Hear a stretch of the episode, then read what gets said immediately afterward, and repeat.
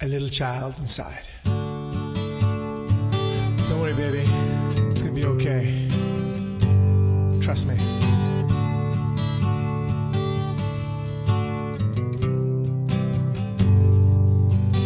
Hey, little child inside of me.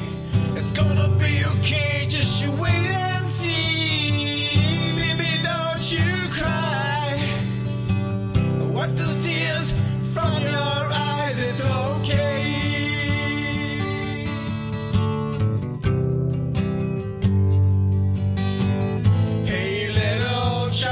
inside, it's gonna be okay. You don't have to be afraid, so come out now and play. I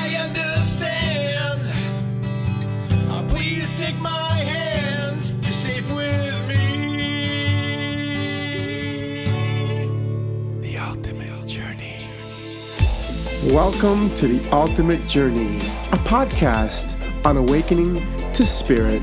I am your host, Frank DeGenova. Episode 13. Hi, my name is Frank DeGenova, and this is The Ultimate Journey Awakening to Spirit podcast. What you just heard was a little ditty that I wrote to launch my first book, The Ultimate Journey An Earth Traveler's Guide to Awakening.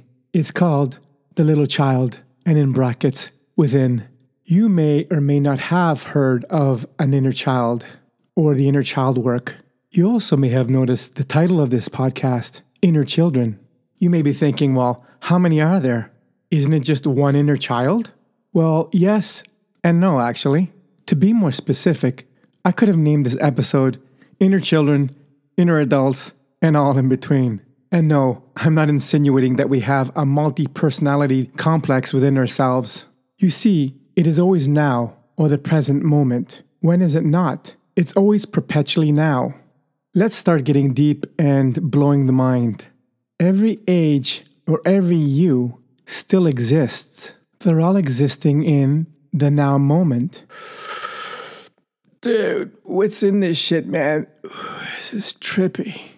I'm not talking about multiple personality disorders or borderline personality disorders either. We exist in every moment of time, at the same time or perpetual now.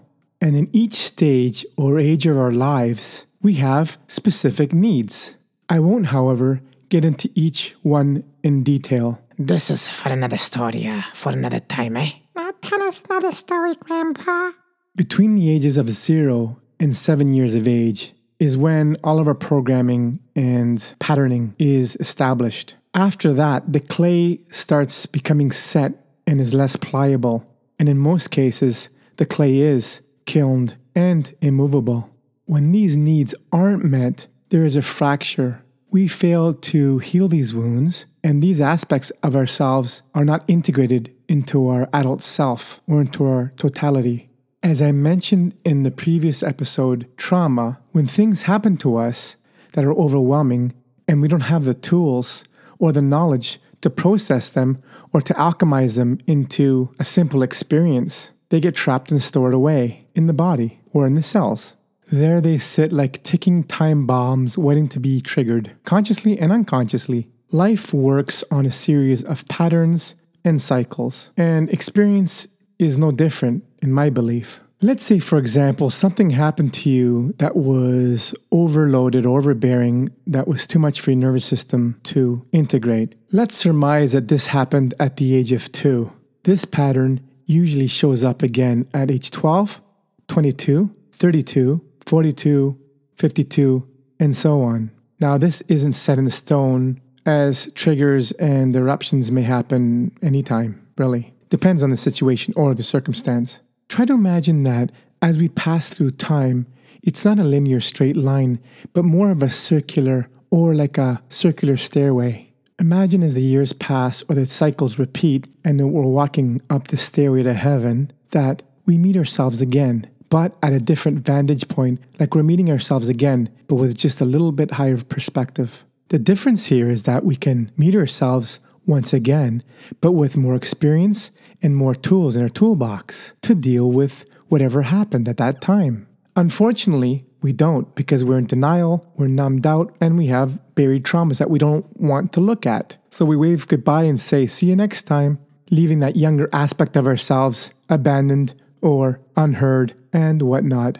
We go about living our lives like nothing's wrong because it's out of sight, out of mind. The mind may forget, but the body never does. I truly believe that our higher self wants to heal our physical uh, aspect of ourselves and will put us into circumstances and attract certain people into our lives to detonate or um, or trigger these sleeping wounds or densities in the body. Surprise! it's Jack in the Box.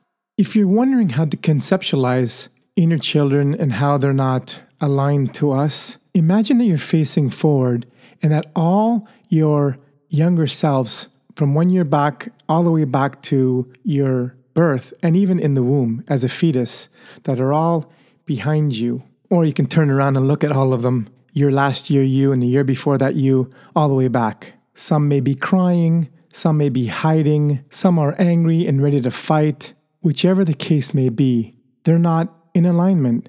Now consider the spine as all your inner children. If it's not aligned, you may have nerves that are pinched, or the energy going up and down the spine is impeded and there's no flow, or you may be in severe pain. For some of you, this is when you call your chiropractor to adjust all the subluxations. Since it's the perpetual now and all your aspects are living in the same time, they will affect your behavior now. So we need to address all these younger selves and alchemize them or integrate them into our totality.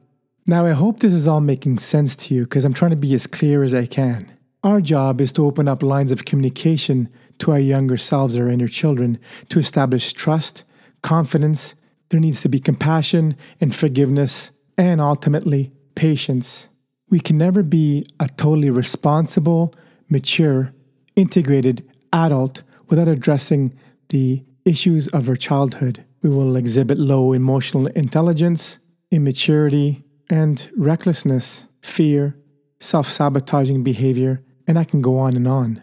So, what's it going to be, kid? The question is do we have the intestinal fortitude to take on something like this, to really do the work? Unfortunately, many of us won't, and instead will engage in distractions and numbing behaviors or anesthetize ourselves with dopamine rushes and hits.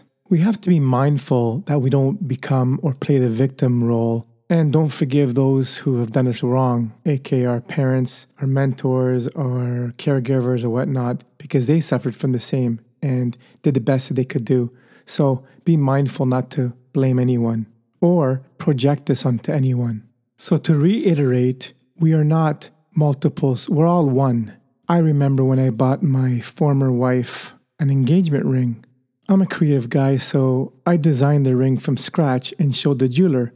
And then we were looking for the diamond to place inside it. When I got the ring, I remember staring at it, you know, before I went to sleep, I just looking at it. It was under a bright light and I saw all the facets of it. And then I also noticed an inclusion. Little did I know about the imperfections of diamonds. I would have been more happy with a cubic zirconia, to be honest. I had spent uh, two or three months' salary on this ring, so I was expecting it to be perfect. The point here, what I'm getting at, is that the diamond itself is one. However, it has many, many different facets on it, making up its totality. The same is true with our inner children. I believe that this is the same concept that the Hindus have with their polytheistic deities. An ant, a mouse, a lion, or an eagle observe an elephant in different ways. Each may claim to have observed the elephant in its totality, and they would all be right. But in the end, it's all one. Just like our inner children is basically one. Whether you call it inner child or inner children, potato, potato, it's all semantics in the end. And this is the end of this podcast. I'm your host, Frank DeGenova, and this is The Ultimate Journey Awakening to Spirit podcast. Thank you for listening to the Ultimate Journey podcast, Awakening to Spirit. Join me again next time for more spiritual talk. You can reach me at info at theultimatejourney.ca. I thank you in advance for visiting my website, theultimatejourney.ca, for more information on my online courses. Listeners will receive my course motivation for free. Until next time, walk in love and in gratitude.